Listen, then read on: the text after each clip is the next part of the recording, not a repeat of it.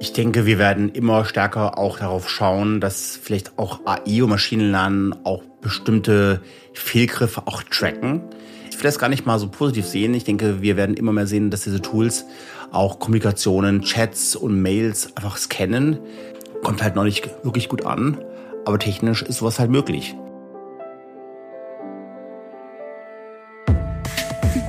Think Beyond, der Podcast rund um interne Kommunikation. Der Wandel in der internen Kommunikation wird ganz wesentlich beeinflusst durch den Wandel unserer Zusammenarbeit. Welche Innovationen bringen moderne Kollaborationsformen und Tools für die Kommunikation mit sich? Und haben reine Kommunikationslösungen überhaupt noch eine Zukunft? Wie steht es um die Employee Experience in modernen digitalen Unternehmen? Fragen über Fragen und diese bespreche ich heute mit Ragnar Heil von Quest Software, Microsoft MVP und Gründungsmitglied der deutschen Working Out Loud Community. Herzlich willkommen, Ragnar Heil. Schön, dass du hier bist. Hallo Philipp, vielen Dank für die Einladung. Freue mich sehr. Ragnar, du hast äh, viele Jahre bei Microsoft gearbeitet und wurdest als Most Valuable Professional mit der höchsten Auszeichnung von Microsoft bedacht, bevor du zu Quest gegangen bist. Wie kam es denn dazu? Ja, Microsoft MVP wird man, wenn man ganz viel Wissen teilt. Also eigentlich könnte man sagen, dass das MVP ist die, die größte Tech-Influencer-Auszeichnung Award dieses Planeten. Und man muss halt dafür oder man darf dafür ganz, ganz viel teilen. Und teilen heißt öffentlich Wissen teilen in Form von Podcasts, Video-Livestreams, Konferenzbeiträge, Konferenzen organisieren, Meetups organisieren, Artikel schreiben, Bücher veröffentlichen. Und wenn man so sein Wissen teilt, und es regelmäßig macht und kontinuierlich. Und dann, ja, dann kommt man dann irgendwann zu diesem Titel des MVP Awards, hat dann ganz viele Vorteile, dass man an ganz viel geheimes Wissen unter NEA rankommt von Microsoft und wurde auch präpandemisch nach Seattle, nach Redmond eingeladen zu Konferenzen, die wir leider jetzt schon seit zwei Jahren nicht mehr haben. Aber sie finden halt online statt, aber naja, gut. Ihr könnt zwischen den Zeilen lesen. Ja, du hast ähm, äh, äh, einen eigenen Podcast, äh, nehme ich dann auch mal an. Ähm, beziehungsweise es wird nicht der erste Podcast sein, in dem du äh, sozusagen zu Wort kommst. Ähm, und dabei hast du wahrscheinlich auch ähm, die folgende Frage hier und da schon mal gehört. Ich habe festgestellt, ähm, als ich mich mit dir beschäftigt habe, du hast Soziologie studiert und bist auch Senatsmitglied im Berufsverband deutscher Soziologinnen und Soziologen. Was ist denn der Schnittpunkt zwischen den Digitalthemen bei Microsoft und Quest und der Soziologie? Ich würde jetzt mal gerne das Schnittpunkt durch einen, roten Faden ähm, austauschen. Ich versuche es einfach mal so zu erklären, wie es einfach damals war. Ich habe 1994 das Studium begonnen. Ich hatte einfach richtig Lust auf das Studium. Ich wollte Menschen kennenlernen, wollte wissen, wie, wie Gruppen, wie Verhalten äh, halt funktionieren. Und habe dann aber, bin in eine Zeit reingerutscht. Die Älteren unter uns erinnern sich noch, dass World Wide Web wurde, so in 93, 94, dann ganz groß. Und ich habe gesagt, Mensch, ich habe dann richtig Feuer gefangen im Bereich Internet, die ersten Webseiten programmiert und einen halben Tag im Rechenzentrum verbracht, wollte aber dennoch nicht mein Studium abbrechen und in, nach Informatik umschwenken. Vielleicht war es auch eine Furcht vor, vor Mathematik oder irgendwas. Aber jedenfalls war ich vom Studium begeistert, aber habe einfach diese, diese, dieses, ja, diese Revolution damals im Internet sehr, sehr aktiv gelebt und habe dann irgendwann gesagt, als das Studium dann zu Ende war und ich dann den Magister hatte, ja, ich gehe jetzt mal in die New Economy rein, die 1999 am Boomen war, wie, also waren unglaublich spannende Zeiten. Und so fand ich dann gleich den Weg in Unternehmensberatung, in Softwareagenturen, IT-Firmen, weil ich halt einfach das Studium nicht in laufender Fahrt einmal switchen wollte. Aber es öffnet einem sicherlich auch inhaltlich Türen, oder? Wenn man aus soziologischer Perspektive sich anschaut, wie sozusagen Menschen sich auf digitalen Wegen bewegen, ne, wie sie da miteinander umgehen und daraus vielleicht auch ableitet, was sind die neuen Trends, wo geht es hin, ja? Also wie funktioniert Kollaboration? Oder gibt es nicht auch einen inhaltlichen Schnittpunkt, der sehr stark ist, äh, äh, vielleicht nicht auf den ersten Blick ins Auge springt, aber ähm, von dem du profitierst? Genau, ständig eigentlich. Also ich mache zum Beispiel auch sehr, sehr viele Vorträge und Konferenzsessions rund um das Thema Wissensmanagement mit diesen digitalen Microsoft-Tools. Und das für Wissensmanagement habe ich im Studium angefangen in 96. Also auch da sehe ich ständig wieder meinen eigenen Lebenslauf, ähm, wie er halt Kreise zieht. werde auch jetzt an einer Hochschule im Juni im schönen Kehl im, im Raum Straßburg nochmal eine Vortragsreihe machen. Also das zieht sich halt schon durch, diese, diese Leidenschaft für das Thema Wissen teilen und Wissensmanagement und digitales, digitale Daten strukturiert aufbereiten. Das ist halt schon auf jeden Fall sehr spannend. Und, es, und was ich darüber hinaus noch dauernd brauche, als Partnermanager bei der Quest, ist das Thema Change, wirklich halt Wandel. Und bei uns geht es ja nicht darum, dass ich jetzt die Kunden transformiere, sondern erstmal gucke, dass ich auch meine, meine Partner auf eine gewisse Weise man sagt immer so schön Partner Development, also man entwickelt die Partner in eine Richtung, dass ich ihnen helfe, mit uns mehr Business zu generieren. Und da sind wir 100% im Bereich Change Management. Und das Thema hatte ich halt auch schon in den 90ern im Studium gehabt, wo ich einfach sehr, sehr viel wissen muss, wie Veränderung funktioniert. Weil wenn ich meine schnöden Umsatzziele, die irgendwo ein Euro und ein Dollarzeichen haben, erreichen möchte, muss ich wissen, wie man Unternehmen ähm, halt verändert. Und deshalb war auch mein erster Job Organisationsentwickler, als ich in 99 die Uni verlassen habe und habe einfach OE viel auch damals schon gemacht. Also es schließt dauernd wieder Kreise und es ist nicht so dieser Faden, der in eine Richtung läuft von der Karriere- und Persönlichkeitsentwicklung, sondern es hat dauernd Loops und ich bin immer wieder überrascht, wie viel ich doch dann brauche vom Studium. Mhm. Ragnar, lass uns ähm, ein wenig über Innovation sprechen. Ähm, äh, ne, du hast es angesprochen, Veränderung ähm, ist ein Riesenthema. Äh, Veränderung ähm, verfolgt uns aller Orten sozusagen. Es werden reihenweise Veränderungsprojekte auch durch Organisationen getrieben und das passiert natürlich ähm, zum einen dadurch, dass es äh, Innovationen, gerade auch technische Innovationen, Innovationen in der Art, wie wir miteinander kommunizieren und zusammenarbeiten ähm, gibt. Zum anderen helfen uns Innovationen auch da, dabei, sozusagen diese neue Arbeitswelt und äh, die Herausforderungen, die sie mit sich bringt, zu adressieren. Was sind denn aus deiner Sicht erstmal ganz allgemein gefragt die Möglichkeiten und Grenzen von Software für einen Bereich wie die interne Kommunikation? Weil da geht es ja eigentlich in erster Linie um Inhalten, um Botschaften. Also ich habe mir mal vor allen Dingen auch mal angeschaut, was ich so als Mitarbeiter auch erfahre von der internen Kommunikation und was bei mir, was mich anspricht, was bei mir auch eine Veränderung bewirkt und was mich einfach nicht berührt, nicht tangiert und dann auch dann wieder irgendwann in den E-Mail-Ordnern abgelegt wird. Und da habe ich das Gefühl, dass das Thema Personalisierung immer stärker wird, dass wirklich die Inhalte für mich exakt passen, für meine Rolle, für meine Rollenanforderungen. Die sollen mir auch helfen, meine Arbeit besser zu machen, einfacher zu machen, leichter zu machen, prozessoptimierter zu machen. Also es geht da wirklich um die konkrete Hilfe bei meiner Arbeit.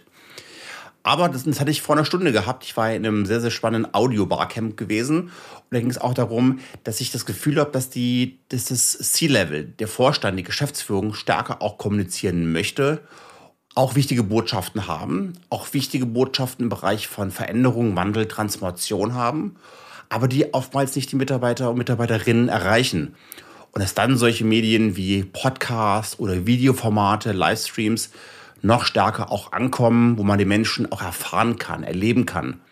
Von der sehe ich schon als großen Trend diese Mischung aus, ja, wir haben schon Maschinenlernen, wir haben künstliche Intelligenz, AI, aber irgendwann geht es wieder um die Basics, die Menschen berühren, der Menschen, der will ähm, erfahren werden. Man möchte auch den Menschen die Geschäftsführung spüren und nicht nur, was also nicht mehr halt ankommt, diese plattgeschliffenen, feingeschliffenen, von der Unternehmenskommunikation aufbereiteten Vorstandsbotschaften, die einfach klingen wie alle Botschaften und man hört, man spürt nicht mehr den Menschen raus und dann wird es nicht mehr tangieren, es berührt einen nicht und dann gibt es nicht die Veränderung, die man eigentlich ja so möchte.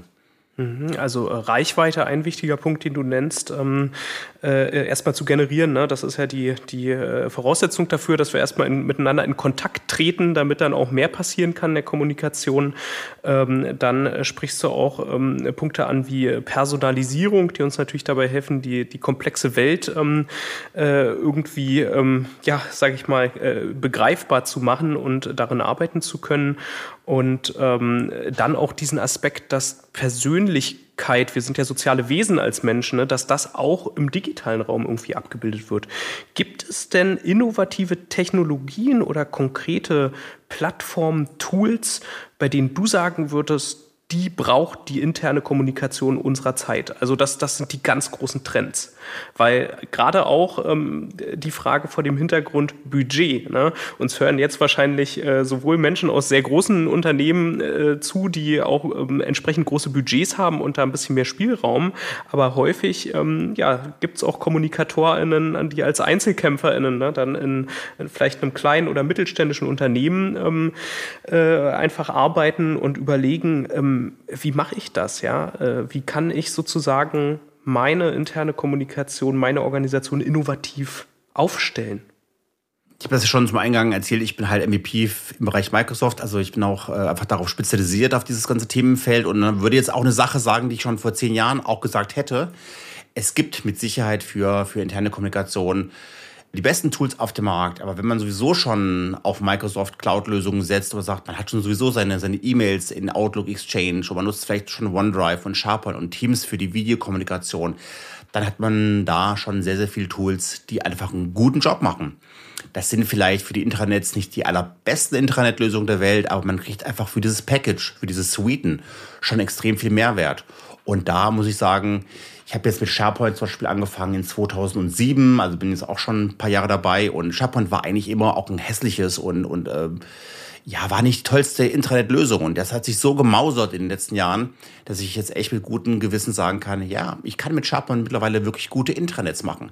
Das ist nicht nur wie früher eine Dateiablage oder, oder Halde, wo ich einfach Dokumente hinschütte, so wie ein digitaler äh, Fileshare, sondern ich kann echte, schicke, tolle Intranets machen. Und jetzt kommt was, was ich eigentlich ähm, gar nicht sagen dürfte, aber ist egal, wir sind ja unter uns. Ich habe früher, als ich noch Consultant war, wirklich eine Menge Geld verdient mit diesen angepassten, diesen hochgradig customizeden Intranets, die dann, die nachher nicht mehr aussahen wie SharePoint, die sahen komplett anders aus. Und jetzt kann ich halt hingehen und kann mir diese, diese Templates, diese Vorlagen von der Stange holen. Die gibt es bei Microsoft kostenlos. Und diese schicken Vorlagen auszurollen dauert nicht länger, als sich ein Cappuccino zu machen. Und dann ist das Ding ausgerollt.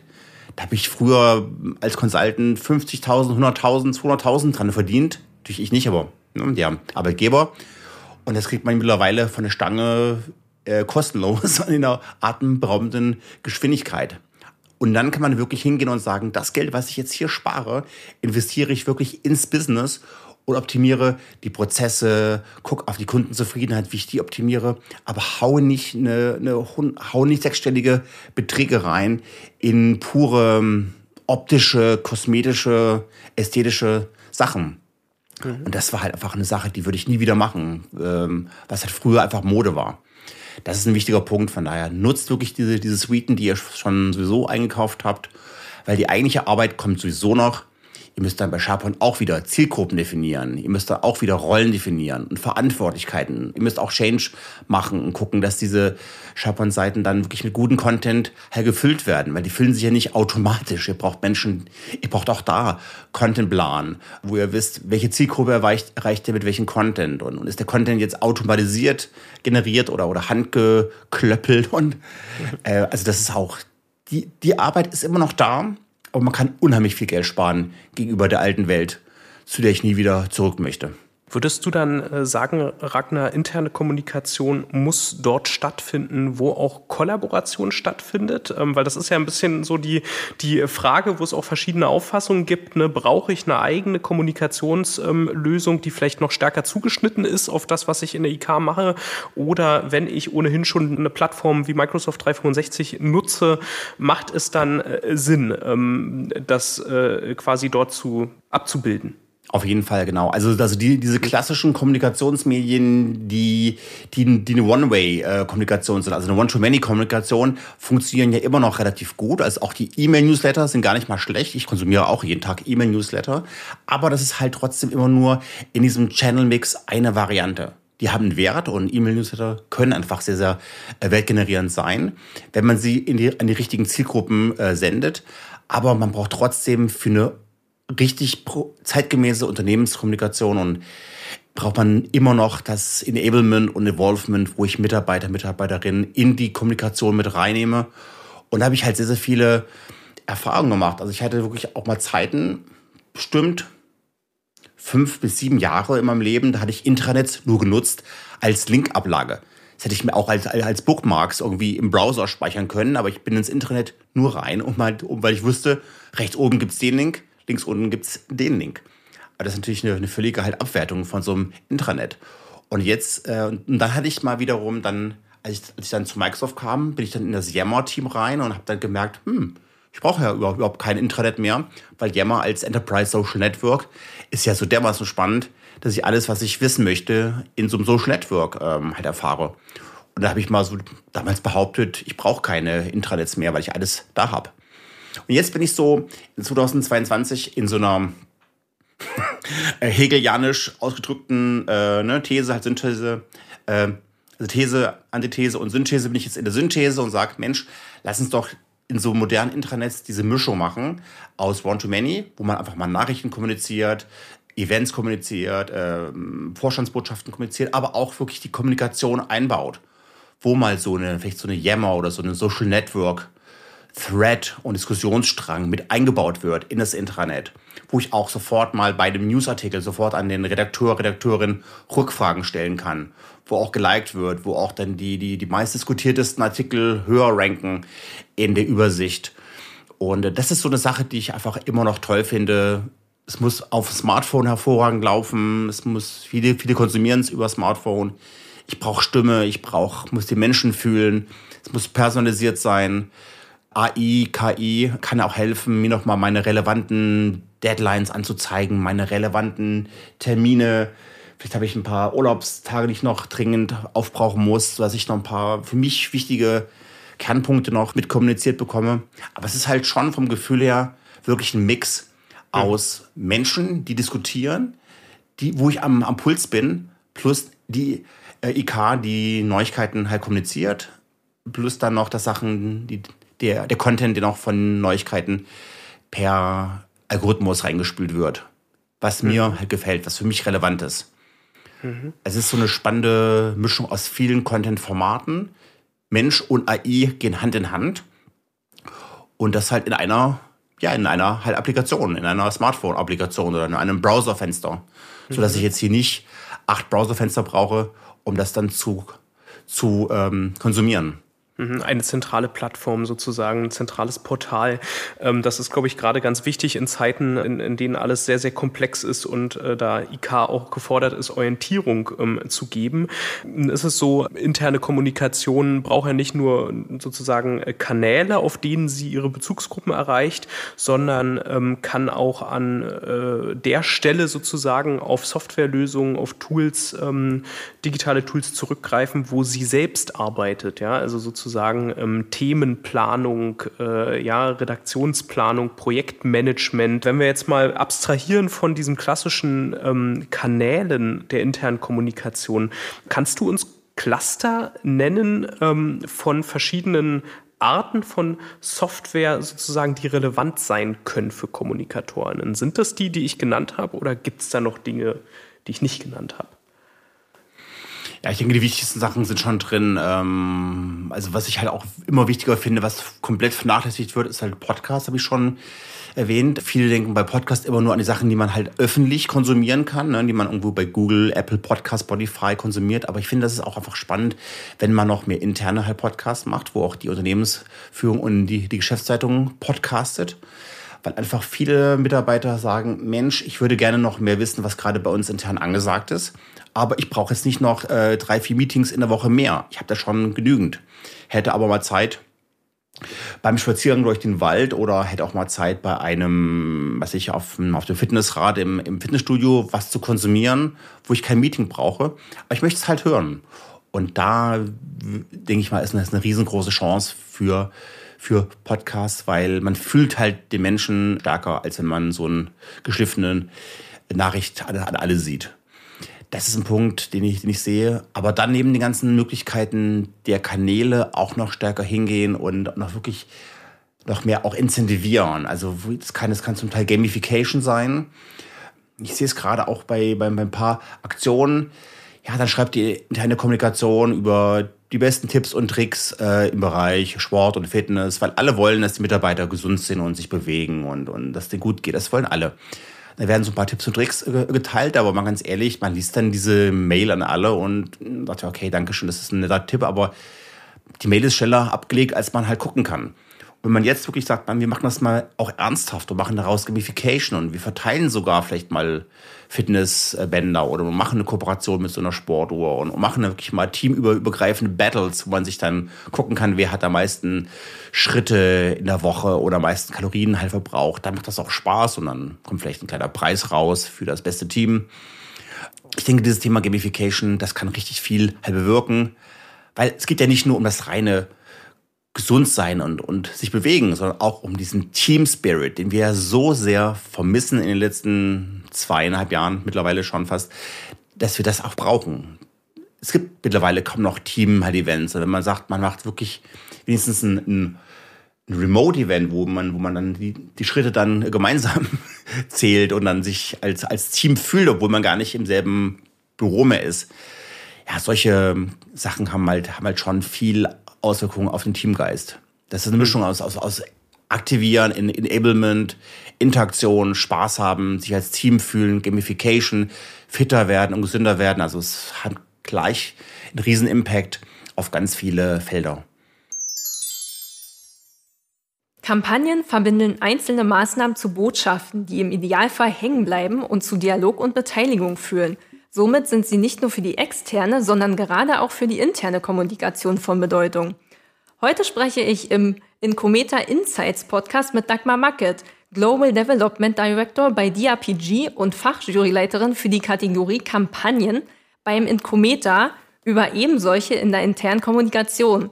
Hallo Dagmar, schön, dass du da bist. Hallo Romina, danke schön, ich freue mich. Starten wir doch gleich. Ähm, wenn man an Kampagnen denkt, denkt man ja oft gleich an Werbung und jeder hat wahrscheinlich gleich irgendeinen Slogan im Kopf, den man so mitsingen oder mitsummen könnte.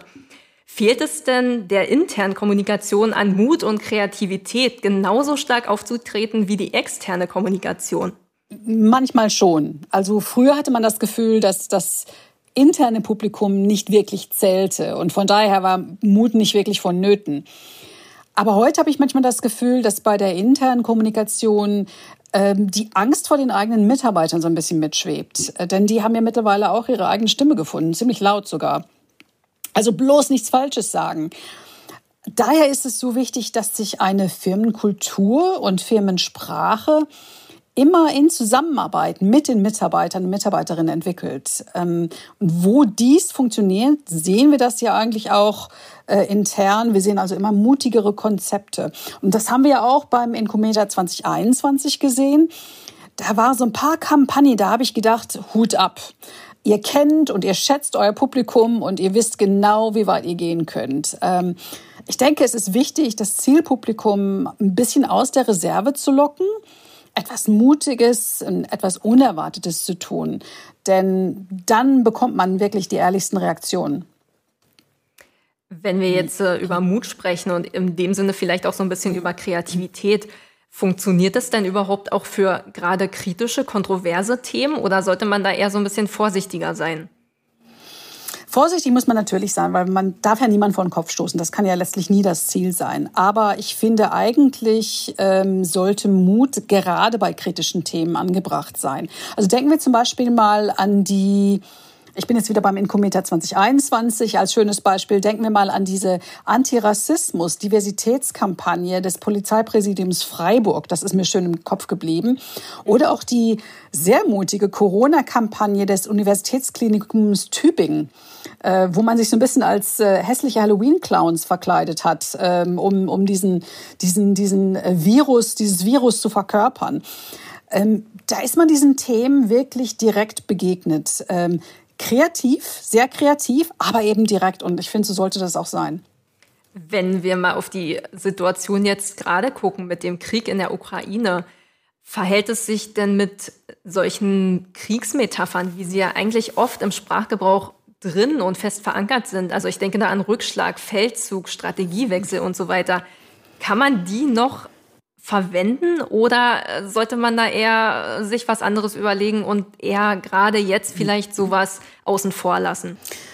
Also ich finde eigentlich, man hat die vor einigen Jahren noch gesehen. Man sieht sie aber eigentlich immer weniger und glücklicherweise. Ich finde, das ist äh, eine gute Entscheidung von vielen internen Kommunikationsabteilungen, dass sie gesagt haben, solche Sprache hat bei uns eigentlich nichts mehr zu suchen.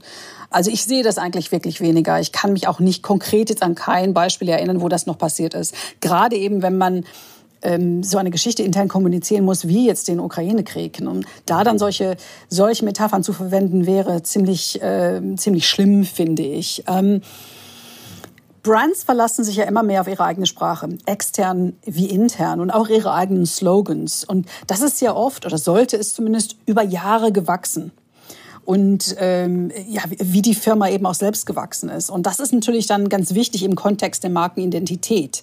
Die muss sich ja zuallererst nach innen widerspiegeln. Und ähm, eine Sache, die mir allerdings auffällt in diesem Zusammenhang vielleicht, ist, äh, dass immer mehr Denglisch benutzt wird ähm, mhm. dass man wirklich halbe Sätze plötzlich auf Deutsch und auf Englisch und äh, das muss ich sagen und ich, ich, ich wohne in England, das heißt, äh, ich, ich spreche eigentlich sehr viel Englisch in meinem alltäglichen Umgang, in meinem Arbeitsumfeld. Ich finde es nicht schön. Ich finde eigentlich, jede Sprache sollte so mutig sein, die eigenen Begrifflichkeiten zu benutzen. Also ich würde Leute ermutigen, weniger Denglisch zu nutzen. Das ist schon mal ein sehr guter Tipp. Ich mag es persönlich tatsächlich auch nicht so gerne.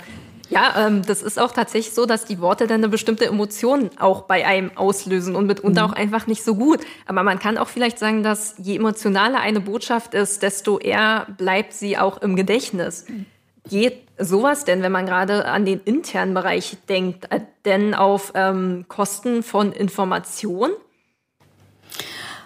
Das würde ich so nicht sagen. Und ich bin eigentlich ausgebildete Journalistin, also ähm, aber ich, ich sehe das, ich sehe das eher nicht so. Also Wissenstransfer ist ja wirklich nur effektiv, wenn das vermittelte Wissen dann auch resoniert beim Publikum. Das heißt, sich in den Erfahrens, Erfahrungswerten des Publikums widerspiegeln. Und emotionale Stories leisten dies eben besonders gut. Denn letztlich sind wir Menschen ja in erster Linie emotional getriebene Wesen. Allerdings müssen emotionale Botschaften 100% authentisch sein. Das ist natürlich ganz wichtig und überprüfbar authentisch. Denn wir sehen immer mehr, dass unser Zielpublikum das auch wirklich nachvollziehen will und nachprüft. Das muss also alles stimmen. Wenn da nur ein Zweifel an der Echtheit aufkommt, dann hat man echt ein Problem. Also da hat man dann einen Vertrauensverlust, der wirklich langfristig Folgewirkungen haben kann. Und äh, aber ich denke, im Grunde genommen verstehen sehr viele Unternehmen oder die meisten Unternehmen das mittlerweile sehr, sehr gut. Ich wollte da mal vielleicht, wenn ich darf, ein Beispiel anbringen. Darf ich das? Auf jeden Fall, unbedingt. Super. Also vor ein paar Jahren bat uns Jaguar Land Rover, ist ja eine international bekannte äh, Automobilfirma, ähm, für sie eine Kampagne, eine interne Kampagne zu entwickeln zum Thema ähm, mentale Gesundheit. Denn die hatten sehr, sehr viele Arbeitsausfälle, bedingt durch mentale Gesundheitsprobleme ihrer Angestellten. Und wir entwickelten eine Webseite und haben dann gesagt, okay, die brauchen einen Anlaufpunkt. Die hatten zu dem Punkt keinen Anlaufpunkt. Und wir, wir haben gesagt, wir, die brauchen einen Anlaufpunkt. Aber was für Content stellen wir denn jetzt da rein auf diese Webseite? Content, der wirklich Resonanz hat beim Publikum. Und äh, wir haben uns entschieden, dass wir da wirklich diese, die Route der emotionalen, authentischen Stories gehen. Und wir haben zusammen mit äh, Jaguar Land Rover dann mehrere echte Angestellte ausgesucht, die mit mentalen Gesundheitsproblemen zu kämpfen hatten und da auch offen und ehrlich drüber sprechen wollten. Ähm, und wir haben diese Filme gemacht und es war wirklich, die waren wirklich sehr, sehr emotional, aber die hatten eine unglaubliche Wirkung, diese Filme. Die werden heute noch immer gezeigt, das ist jetzt mehrere Jahre später. Und der Zulauf, den die verschiedenen Anlaufpunkte für die Mitarbeiter und Mitarbeiterinnen anschließend hatten, war ganz unglaublich. Wir haben gemerkt, dass Leute sich immer wieder die Filme angeschaut haben, dass sie sich auch alle Filme angeschaut haben, nicht nur einen, sondern alle.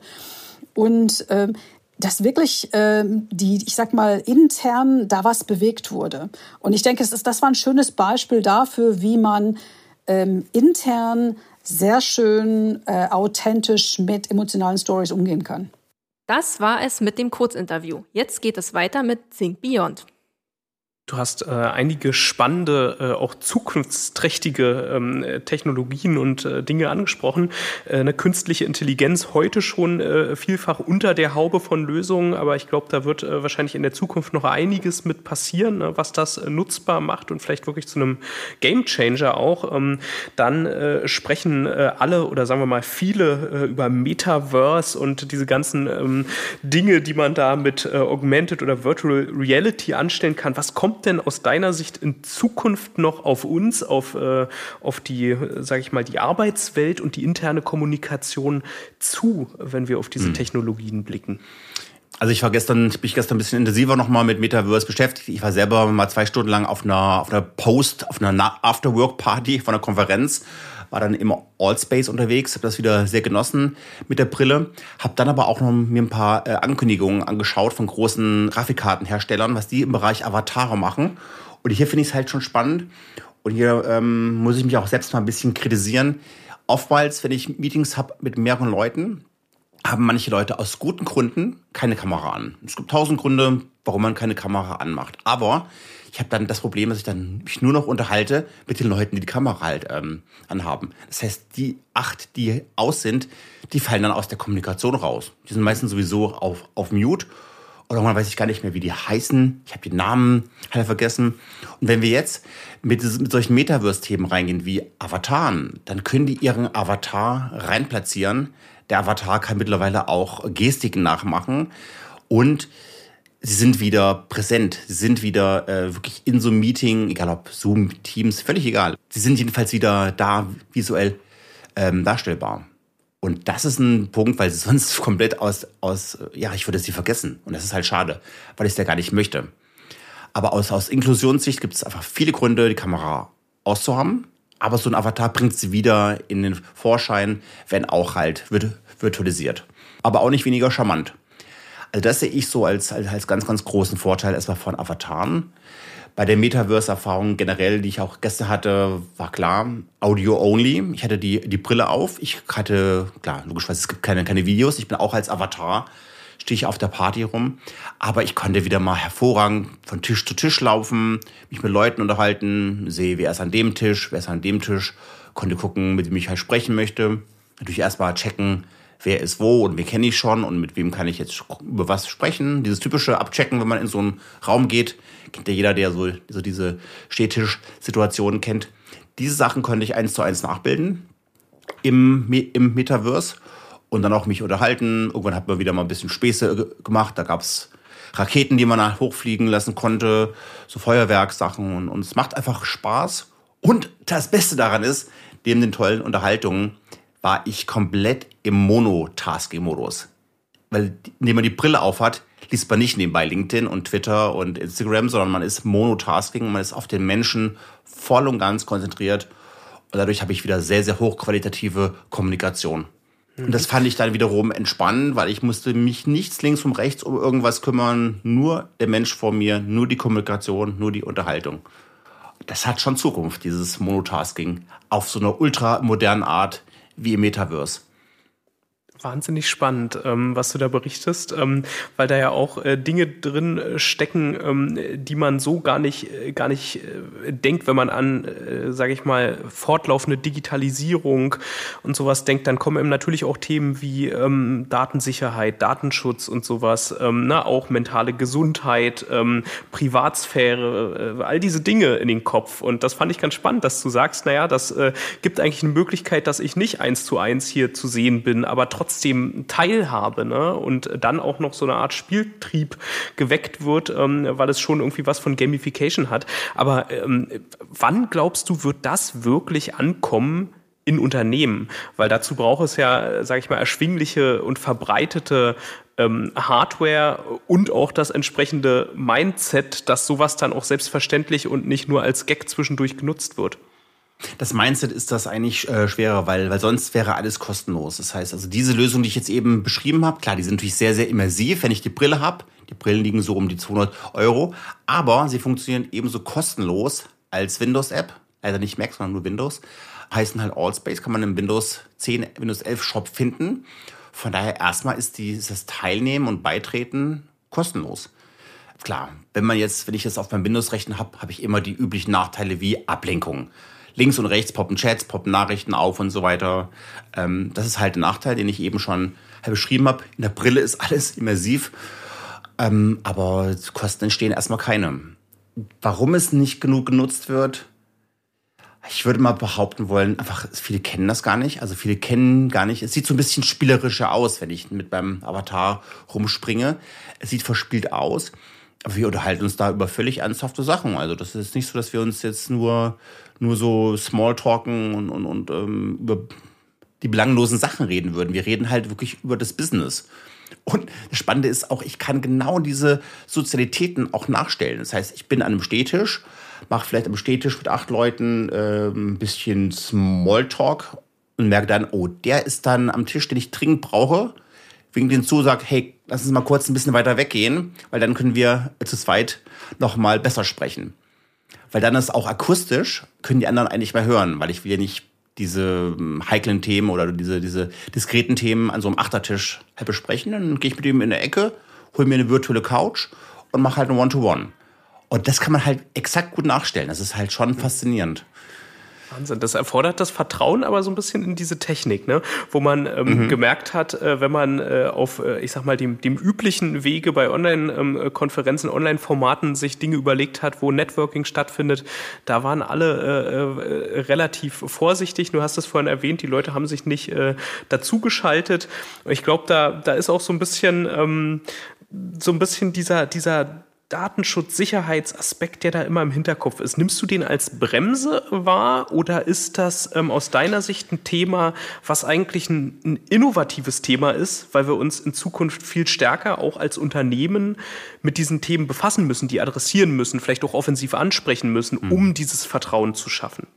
Also ich kenne ja diese, diese Audio, diese Audio-Kommunikationslösung, die kein Video haben. Wie das Metaverse kenne ich ja noch in anderen Formen. Ich kenne es auch in, als Clubhouse und, und vielen anderen Varianten.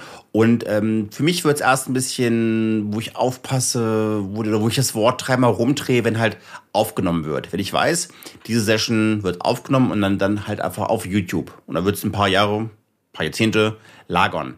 Dann rede ich halt schon auch anders. Aber ich weiß halt bei diesen Formen, das ist halt im Augenblick eine Ad-Hoc-Kommunikation. Wenn ich jetzt aus dem Raum rausgehe, ist es weg. Da gibt es keine Transkription, da gibt es keine Aufnahmen, nichts, das ist dann weg. Von daher habe ich da persönlich keine Sorgen. Aber diese anderen Möglichkeiten, wir hatten ja viele Diskussionen im, Clubhouse-Bereich gehabt, darf man aufnehmen, ja und nein und so. Und da bin ich halt schon, also ich bin, ein Freund von, von Wissen teilen, aber es gibt natürlich so ein paar One-to-One-Gespräche, die man halt nicht dann auf YouTube oder irgendwo anders mitgeschnitten sehen möchte. Hm. Aber das ist eigentlich in den Tools gut markiert. Ich denke nicht, dass da eine Gefahr ist, dass man das übersehen kann. Ich meine das ähm, sogar noch einen Tick größer gedacht sozusagen. Es gibt, ich weiß nicht, ob der, der, der Begriff, dieses Konzept was äh, sagt, unter anderem getrieben vom Bundesverband Digitale Wirtschaft, diesen Begriff Corporate Digital Responsibility. Also ähm, mhm. wo man sich einfach ähm, mit den negativen Auswirkungen der zunehmenden Digitalisierung befasst, die es ja vielleicht auch gibt. Ne? Also man muss einen Umgang damit finden, mit der Entgrenzung sozusagen von äh, auf der einen Seite Arbeit, auf der anderen Seite Freizeiten im Homeoffice, äh, da auch aufpassen aufpassen, Stichwort mentale Gesundheit. Dann geht es natürlich um diese Themen Datenschutz, Datensicherheit und, und all dieses. Und da ist einfach die Frage, inwiefern ist das ähm, aus deiner Sicht, weil du bist ja da auch ein Digital-Enthusiast, äh, ne, so würde ich dich mal bezeichnen.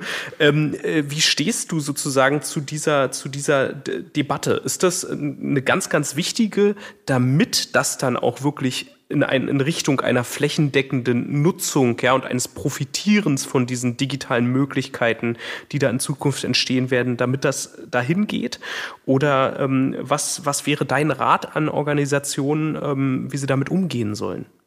Also ganz, ganz wichtiges Thema und nochmal, um das, um nochmal einen kurzen Schwenk zu machen in die, in die Innovation aus dem Raum Microsoft. Die haben ja vor genau einem Jahr, im Februar letzten Jahres, das Microsoft Viva gelauncht. Und das ist eigentlich eine Employee Experience Lösung mit denen sie eigentlich überwiegend HR-Abteilung ansprechen, aber es blendet so ein bisschen, es ist zum Oszillieren zwischen interner Kommunikation und HR. Das kann man nicht so ganz äh, trennen, aber beide Fachabteilungen sind damit halt angesprochen. Also es ist keine Lösung, die man jetzt an die IT wendet, sondern wirklich HR und IK. Und hier geht es wirklich um das, um das Wohlsein des Mitarbeiters und der Mitarbeiterin. Und das Wohlsein kann man auch dann nachher tracken und messen. Das kann man persönlich halt abfragen. Da gibt es dann so, so, so Mutumfragen. Und irgendwann, wenn ich zum Beispiel auch dann sehe, ich habe zum fünften Mal äh, Smiley mit dem, äh, mit dem Mund runter gemacht, weil ich zum fünften Mal jetzt ähm, im Meeting bin, ohne eine Pause zu haben, sagt das Tool dann irgendwann, hey, du hast so oft jetzt schon den Smiley runter gemacht, bitte, hier hast du eine Headspace-Meditationsübung, du solltest mal fünf oder zehn Minuten lang mal eine Atemübung machen und vor allen Dingen jetzt mal deine Batterien wieder aufladen. Geh raus, mach die Atemübung, das tut dir halt echt gut. Das heißt, man bekommt wirklich dann auch anhand der Meetingfrequenz und das Tool weiß halt auch, dass es keine Pausen zwischen den Meetings gibt, gibt es dann auch wirklich diese Empfehlungen, die halt von Headspace kommen. Das ist so ein Trend, den ich halt sehe, diese, diese automatische Empfehlung von, von Übungen. Es gibt aber auch, auch wiederum dann eigene Lösungen, auch im Bereich von Viva Insights, wo dann auch, wenn das aktiviert ist, äh, können Manager auch, auch sehen, wer aus der Kommunikation im Team ausgeschlossen ist. Dann sieht man zum ersten Mal als Manager, das kann ja nicht sein, ich habe jetzt zehn Mitarbeiter und keiner redet hier mit Maxi Musterfrau, äh, wieso, wieso ist die nicht drin? Und dann kann man halt nachfragen, hey, ähm, ich, man, man, man wertet dann halt Outlook, Teams, SharePoint, OneDrive, Kommunikation aus und sieht, die ist gar nicht in der Kommunikation drin. Und diese Auswertung, die den Manager halt dann sehen können, dass jemand nicht in solchen Filterbubbles drin ist, in solchen Netzwerken, darauf kann man dann halt im, im Teamgespräch oder im One-to-One nochmal halt, halt eingehen. Mhm. Aber es geht wirklich darum, dass man das Wohlbefinden stärker in den Vordergrund stellt und auch Möglichkeiten und Räume bietet, um einfach mehr zu fragen, wie geht's dir eigentlich? Weil wir sind so furchtbar fokussiert in diesen Meetings. Wir haben so viele Meetings und gehen immer straight in medias res und sofort auf den Punkt und es bleibt so wenig Zeit, um zu fragen, hey, wie geht's dir eigentlich? Und das möchten diese Tools auch schon mit künstlicher Intelligenz kompensieren. Sind frühe Schritte erstmal. Wir sind noch lange nicht, was wir da, da könnten, aber es geht wirklich um die, um die Frage der Mitarbeiter Gesundheit, Zufriedenheit, Wohlbefinden. Ja. Mhm. Mit diesem Experience-Konzept, äh, also Stichwort Employee Experience, sprichst du ja einen ganz wichtigen Kulturwandel äh, auch an, der sich auch in der internen Kommunikation abzeichnet. Ne? Früher haben äh, Unternehmen ähm, in erster Linie nach außen geblickt, ja, gesagt, okay, Customer Experience, wir müssen natürlich gucken, wie, wie, wie geht's, wie geht's unseren Kunden. Und jetzt wird immer stärker der Blick dahingehend geöffnet, ähm, dass eben auch die eigenen Mitarbeitenden ins Zentrum der Überlegung rücken. Ja, man sich äh, da auch Gedanken macht, wie erleben die die Organisation. Ähm, das heißt, ähm, kulturelle Aspekte sind ja auch ganz, ganz ähm, wichtig, gerade vor dem Hintergrund der zunehmenden Digitalisierung. Wo geht erstmal allgemein gefragt für dich die Reise hin, bezogen auf Unternehmens- und Kommunikationskultur? Gibt es sowas wie eine Kommunikationskultur der Zukunft oder wird das immer was Individuelles sein? Ich denke, wir werden immer stärker auch darauf schauen, dass vielleicht auch AI und Maschinenlernen auch bestimmte Fehlgriffe auch tracken. Ich sehe, dass wir, das gar nicht mal so positiv sehen. Ich denke, wir werden immer mehr sehen, dass diese Tools auch Kommunikationen, Chats und Mails einfach scannen nach nicht geduldeten Phrasen, nach nicht geduldeten Wörtern. Das wird kommen. Das geht schon jetzt auch technisch. Ich habe das mit vielen äh, Kunden schon angesprochen, die meinten, ob geh mir bitte weg. Also das wollen wir auf keinen Fall haben, aber technisch können diese Tools das schon machen, dass sie nach irgendwelchen äh, Schimpfwörtern, nach irgendwelchen äh, oder, oder, oder so weiter wirklich die Kommunikationen, egal ob es Dokumente sind oder auch Chats, einfach durchsuchen, weil man diese, diese Schimpfwörter halt nicht möchte.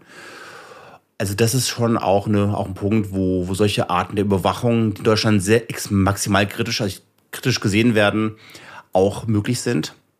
Kommt halt noch nicht wirklich gut an. Aber technisch ist sowas halt möglich. Weil Manager sind nicht mehr in der, in der Lage, das erfahren die nur, wenn es halt irgendwie einen Vorwurf gibt und die Mitarbeiter werden, es wird darauf hingewiesen, dass er sich halt viel verhalten hat. Aber nach solchen Phrasen könnten auch die Tools dann automatisch suchen und dann das jemand schon halt vorbereiten. Ein Chief Diversity Officer oder sowas oder jemand, der wirklich darauf im Augenwert legt, auf, auf eine gute Sprache. Und es bringt halt schon viel. Also ich bin jetzt auch seit oh, 23 Jahren am Arbeiten und ich habe jetzt auch einiges gesehen und es gibt im Augenblick schon einen richtigen und tollen und bewundernswerten Wandel hin zu zu einer Unternehmenssprachkultur, wo man einfach viel, viel mehr Wertschätzung und Respekt hat. Das gab es halt früher halt nicht so, als ich halt angefangen hatte zu arbeiten. Das ist ein positiver Wandel. Ob man den jetzt durch solche technischen Tools löst oder das macht man durch eine Welt, durch eine öffentliche Debatte, bundesweit, weltweit, habe ich immer keine Meinung zu.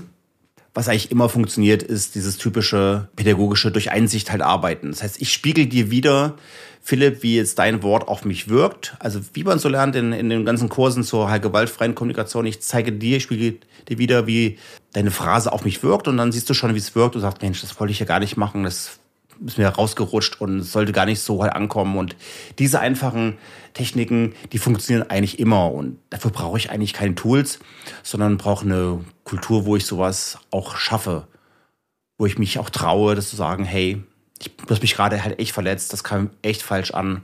Und dann siehst du, hey, das tut mir super leid. Sollte gar nicht so kommen das ist für mich äh, äh, eine, eine komische Vorstellung, dass so ein Tool sozusagen ähm, das, äh, das erledigen kann. Also da so ein bisschen auf Netiquette und sowas, solche Aspekte zu achten. Ich glaube, ich persönlich würde mir wünschen, dass das eher äh, quasi von, von Menschen ausgeht und stelle mir gerade die Frage, ob ähm, äh, solche, ähm, ich sag mal, in Anführungszeichen Überwachungsmöglichkeiten, ja, die auf der einen Seite vielleicht auch gut sind, weil sie wirklich eklatantes Fehlverhalten irgendwo auch ähm, aufdecken und dann im Endeffekt verhindern können, ob die nicht eigentlich ein Problem sind für das, wo aus meiner Sicht die Reise hingeht, nämlich eine offene Kommunikationskultur, die quasi auch von Freiräumen lebt, die wiederum auch Basis dafür sind, dass Innovationen entstehen können in einer Organisation ich würde dir 1000 Prozent zustimmen, weil das ist exakt der Punkt. Wenn ich jetzt das zu sehr te technologisch oder, oder, oder technokratisch rangehe, dann bin ich irgendwann auf dem Niveau eines amerikanischen Fernsehsenders, dass jedes Wort, was mit F äh, anfängt und, ne, du weißt schon, vier Buchstaben ähm, hat, dann automatisch wegbiebt. Das ist, also dieses, dieses Wegbiepen ist, ist äh, automatisiert. Das macht kein Mensch mehr. Das wird automatisiert gemacht und, und das könnte ich jetzt auch eben, eben in der internen Kommunikation machen. Aber dadurch werden die Menschen nicht, die entwickeln sich nicht weiter, sondern das ist nur, sie bleiben auf, dem, auf derselben Stufe stehen. Und das, was du beschreibst, ist genau der richtige Weg, weil ich möchte eines vermeiden. Ich möchte nicht, dass durch Hightech, AI, Maschinenlernen, nenn es wie du willst, Angst entsteht. Ich möchte nicht, dass da dass die Leute den Mund zumachen, dass sie äh, Sorge haben, was zu äußern, sondern ich möchte wirklich eine offene, transparente Diskussionskultur haben, wo man sich auch streiten kann. Nach dem Streit geht man mal wieder mal Bier trinken und dann wirklich voneinander lernt. Also ich bin ja wirklich im, im Habermasschen Sinne wirklich ein Fan von, von, von dem halt Dialogprinzip. Und das halt auch die Spannung auch aushält und die unterschiedlichen Meinungen auch aushält und dann in dem dialogischen voneinander äh, lernt. Daran glaube ich immer noch. Und dafür braucht man aber diese Kultur, die halt nicht technisch alles überreglementiert, sanktioniert und äh, zensiert. Hört ihr noch oder lest ihr schon? Das Fachmagazin Beyond der SCM widmet sich seit 2013 wechselnden Themen aus dem Bereich interne Kommunikation. Lest Beyond als PDF oder Printmagazin und verpasst mit dem neuen Abo keine Ausgabe mehr interne-kommunikation.net slash beyond.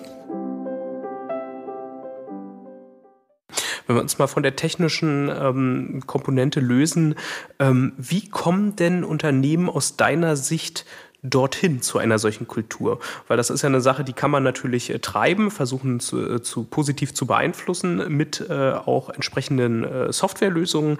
Aber das ist ja wirklich in erster Linie eine Frage, ähm, die Unternehmen und die Menschen in einem Unternehmen beantworten müssen. Ne? Wie wollen wir zusammenarbeiten? Und das Ganze funktioniert ja eben nicht über postulierte Werte oder Leitbilddebatten, die von oben verordnet werden. Wie ähm, kann sozusagen so ein Community-Ansatz ähm, so einen auch mal einfach mal die Leute machen lassen, partizipieren lassen?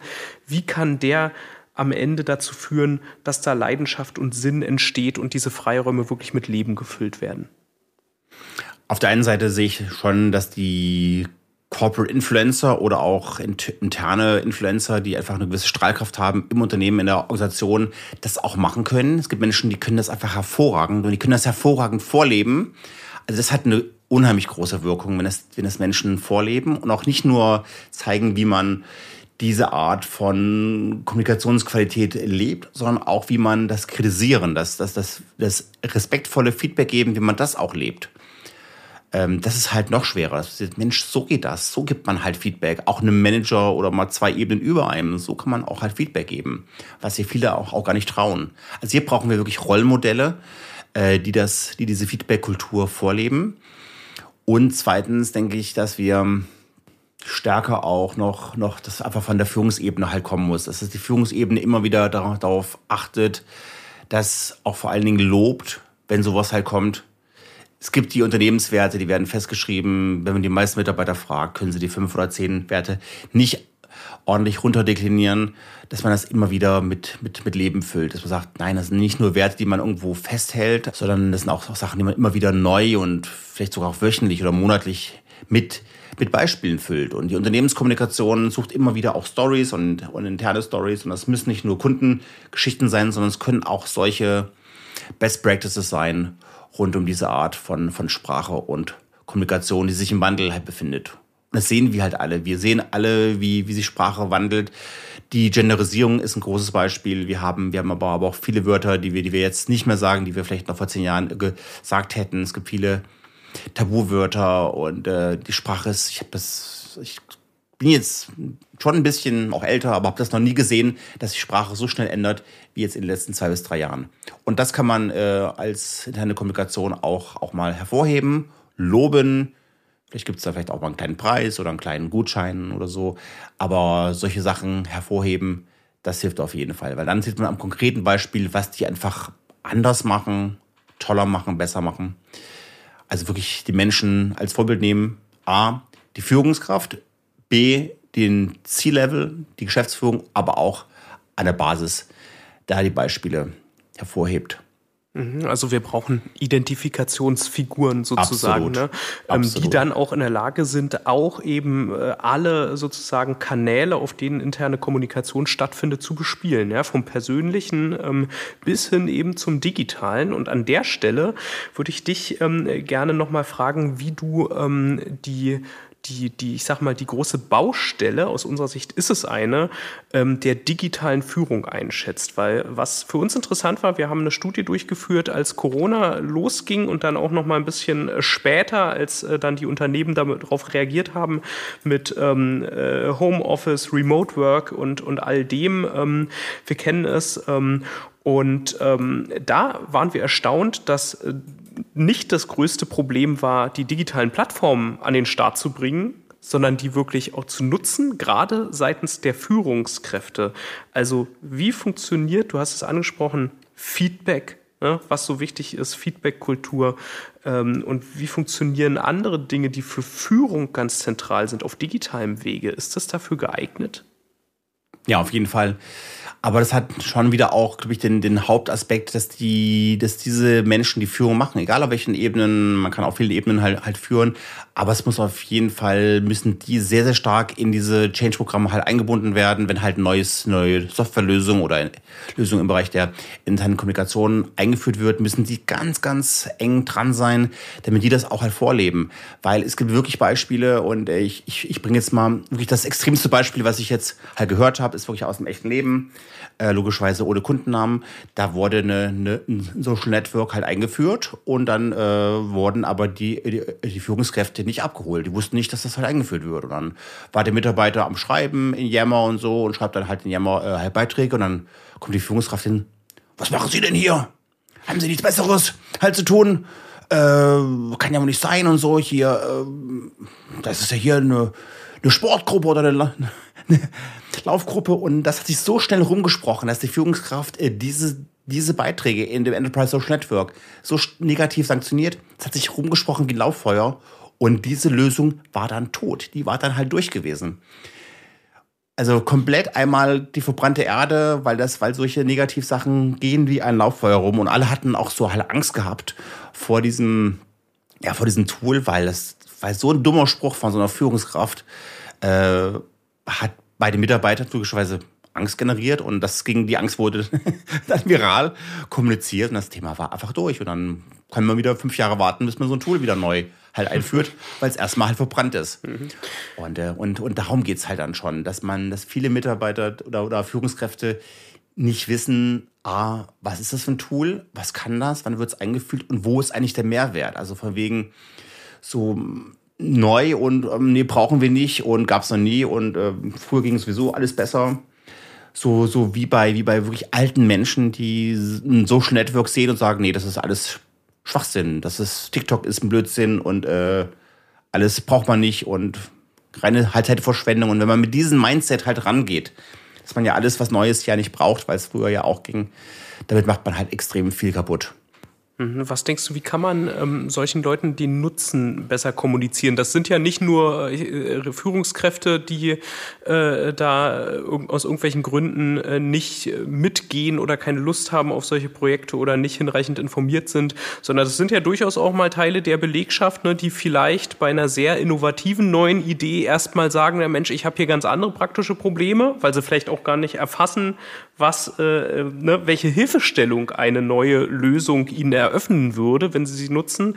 Was denkst du, was ist ein guter Weg, um mit diesen Leuten umzugehen und sie da mitzunehmen? Ne? Dass die nicht sagen, um mhm. Gottes Willen, hier so eine Spielerei ne? und das, was du sagst. Aber das ist genau der, der springende Punkt, Philipp.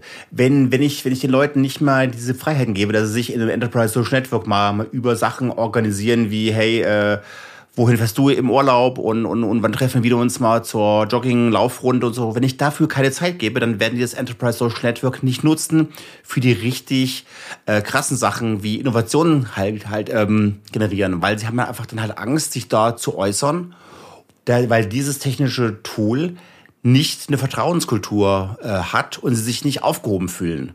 Weil wenn, wenn schon diese, diese einfachen Sachen negativ sanktioniert werden, werden sie, werden sie nicht die brisanten Sachen, die, die ungewöhnlich sind und neu sind im Bereich von halt Innovation, werden sie nicht reinschreiben, weil das Tool negativ besetzt ist. Die Vertrauenskultur fehlt, es entsteht Ängste und dann die Innovationen bleiben irgendwann zwischen dem linken und dem rechten Ohr. Und das ist halt sehr schade. Also man kann da richtig viel äh, bremsen durch so einen dummen Spruch. Und das Gegenteil wäre, wäre klar. Ich schaffe, ich mache diese Führungskräfte zu Ambassadoren, damit die auch diese Tools äh, vorleben und sich auch halt einbringen. Und das sehe ich halt immer noch zu wenig. Es gibt im öffentlichen Bereich ein paar tolle Beispiele von, von CEOs, auch in DAX-Konzernen, die auf LinkedIn hervorragenden Job machen. Das ist ganz, ganz großartig. Aber oftmals machen die es halt auch, weil sie dann, keine Ahnung, eine halbe Million Follower haben und sie kriegen halt 10.000 Likes da drauf. Aber intern ist nochmal ein anderes Thema. Und da würde ich wirklich halt aufrufen, dass das Führungsebene sich noch stärker in diesen Netzwerken ähm, tummelt und vor allen Dingen auch mal wirklich liked und sagt, hey, tolle Idee, finde ich klasse. Ein einfacher Like äh, tut so viel Gutes und ein kurzer Spruch, hey, tolle Sache, äh, lass mich gucken, ob wir das halt umsetzen können. Dann ist der Mitarbeiter wieder für vier Wochen happy und das kommt einfach zu kurz. Diese Sachen, die wir als Basis-Mitarbeiter äh, ja dauernd machen, äh, kommentieren, liken, äh, fällt unheimlich vielen Führungskräften so schwer, wo ich sage, Leute, also leichter und einfacher und günstiger und billiger könnt ihr gar nicht Mitarbeiter halt zufriedenstellen. Das mhm. ist so echte Spannung, die ich wirklich immer noch sehe zwischen es ist einfach, es ist leicht und trotzdem wird es halt nicht gemacht, weil sich die, Le die Leute dafür keine Zeit nehmen. Und die, die, Lösung wäre einfach relativ leicht. Man entwickelt sich halt tiny Habits, Atomic Habits, wo man sagt, okay, ich nehme jetzt einfach mal mal äh, zwischen jedem Meeting nochmal, baue ich mir künstlich nochmal fünf Minuten mehr Pause ein und nehme die Pause für den Kaffee und gucke dann nochmal hier in den fünf Minuten zwischen den Meetings mal hier in mein Social Network rein oder in meine Teamsgruppen rein und, und mache halt nicht nur Schlag auf Schlag durchgetaktet, sondern baue mir einfach diese Pausen ein, um halt dann dort genau diese Stroke, sagt man schön in der Psychologie, diese Streicheleinheiten zu verteilen, die Mitarbeitern so gut tun, vor allen Dingen in den Zeiten, wenn man nicht im Büro ist, nicht mal auf die Schulter klopfen kann. Diese Strokes fehlen halt und die sind so einfach und so günstig. Das ist unglaublich. Wir sehen, der ähm, Erfolg äh, sozusagen des besten und innovativsten Tools steht und fällt mit der entsprechenden Kultur ne, und auch der Bereitschaft der Führungskräfte, da auch äh, loszulassen und äh, ja, den Menschen den Freiraum ähm, zu geben, damit sie sich selbst ne, und ihre, ihre Skills entfalten können. Ragnar, wir sind ähm, langsam äh, schon am Ende unserer Podcast-Folge angekommen. Äh, eine letzte Sache habe ich aber noch, und zwar unsere regelmäßige Rubrik, ähm, die fünf Sätze für den Erfolg. Und das Ganze funktioniert so, ich lese dir jetzt nacheinander fünf Satzanfänge vor und würde dich bitten, diese zu vervollständigen. Satzanfang Nummer eins lautet, der Weg für die interne Kommunikation wird vorgegeben durch die Strategie. Mhm. Innovative interne Kommunikation bedeutet Technik und Begeisterung von Menschen gehen Hand in Hand. Mhm. Für die interne Kommunikation ist Software, die sich vor allem darauf ausrichtet, den Mitarbeiter und Mitarbeiterinnen bei der Arbeit konkret zu helfen und zu unterstützen. Mhm. Leidenschaft und Identifikation entstehen, wenn man merkt, dass man Sinnhaftigkeit im Arbeitsplatz, eine Arbeit hat und die auch umsetzen kann. Mhm. Und in zehn Jahren arbeiten wir von überall aus, wo immer wir auch wollen. Sehr schön. Ragnar, letzte Frage an dich. Wir, die SCM, sind ja ein Weiterbilder. Was möchtest du noch lernen? Ah, ich habe so viele Sachen, wo ich noch besser werden möchte. Ich habe ja eine Leidenschaft hier für Video, Streaming, Video, Drehen, Podcasten und kann da sprichwörtlich jeden Tag was lernen. Also ich gucke mir so viele Videos jeden Tag an, um da immer noch mal jeden Tag ein Quäntchen besser zu werden. Aber das sind so meine Wege, wirklich noch bessere Stories zu generieren in meinen Videos, ansprechender, kurzweiliger, interessanter. Darum geht's mir. Super. Ragnar, vielen, vielen Dank, dass du hier bei uns warst. Das hat mir großen Spaß gemacht. Wir haben einige ähm, sehr relevante und aktuelle Themen gestreift und ähm, ich fand das äh, eine ganz tolle Gelegenheit, mit dir als äh, äh, ja, äh, sozusagen Technik- und äh, Digital-Enthusiasten auch so ein bisschen über die, äh, die Trends der Zukunft ne, und die Entwicklung, die sich abzeichnen, zu sprechen. Ähm, ich möchte mich ganz herzlich bedanken. Vielen Dank an dich und natürlich auch an unsere ZuhörerInnen und bis zum nächsten Mal. Vielen Dank, Philipp.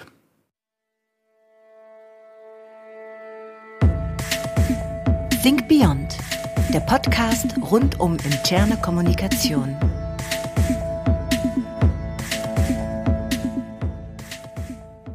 Think Beyond ist ein Podcast der SCM und wird produziert von Hill Productions.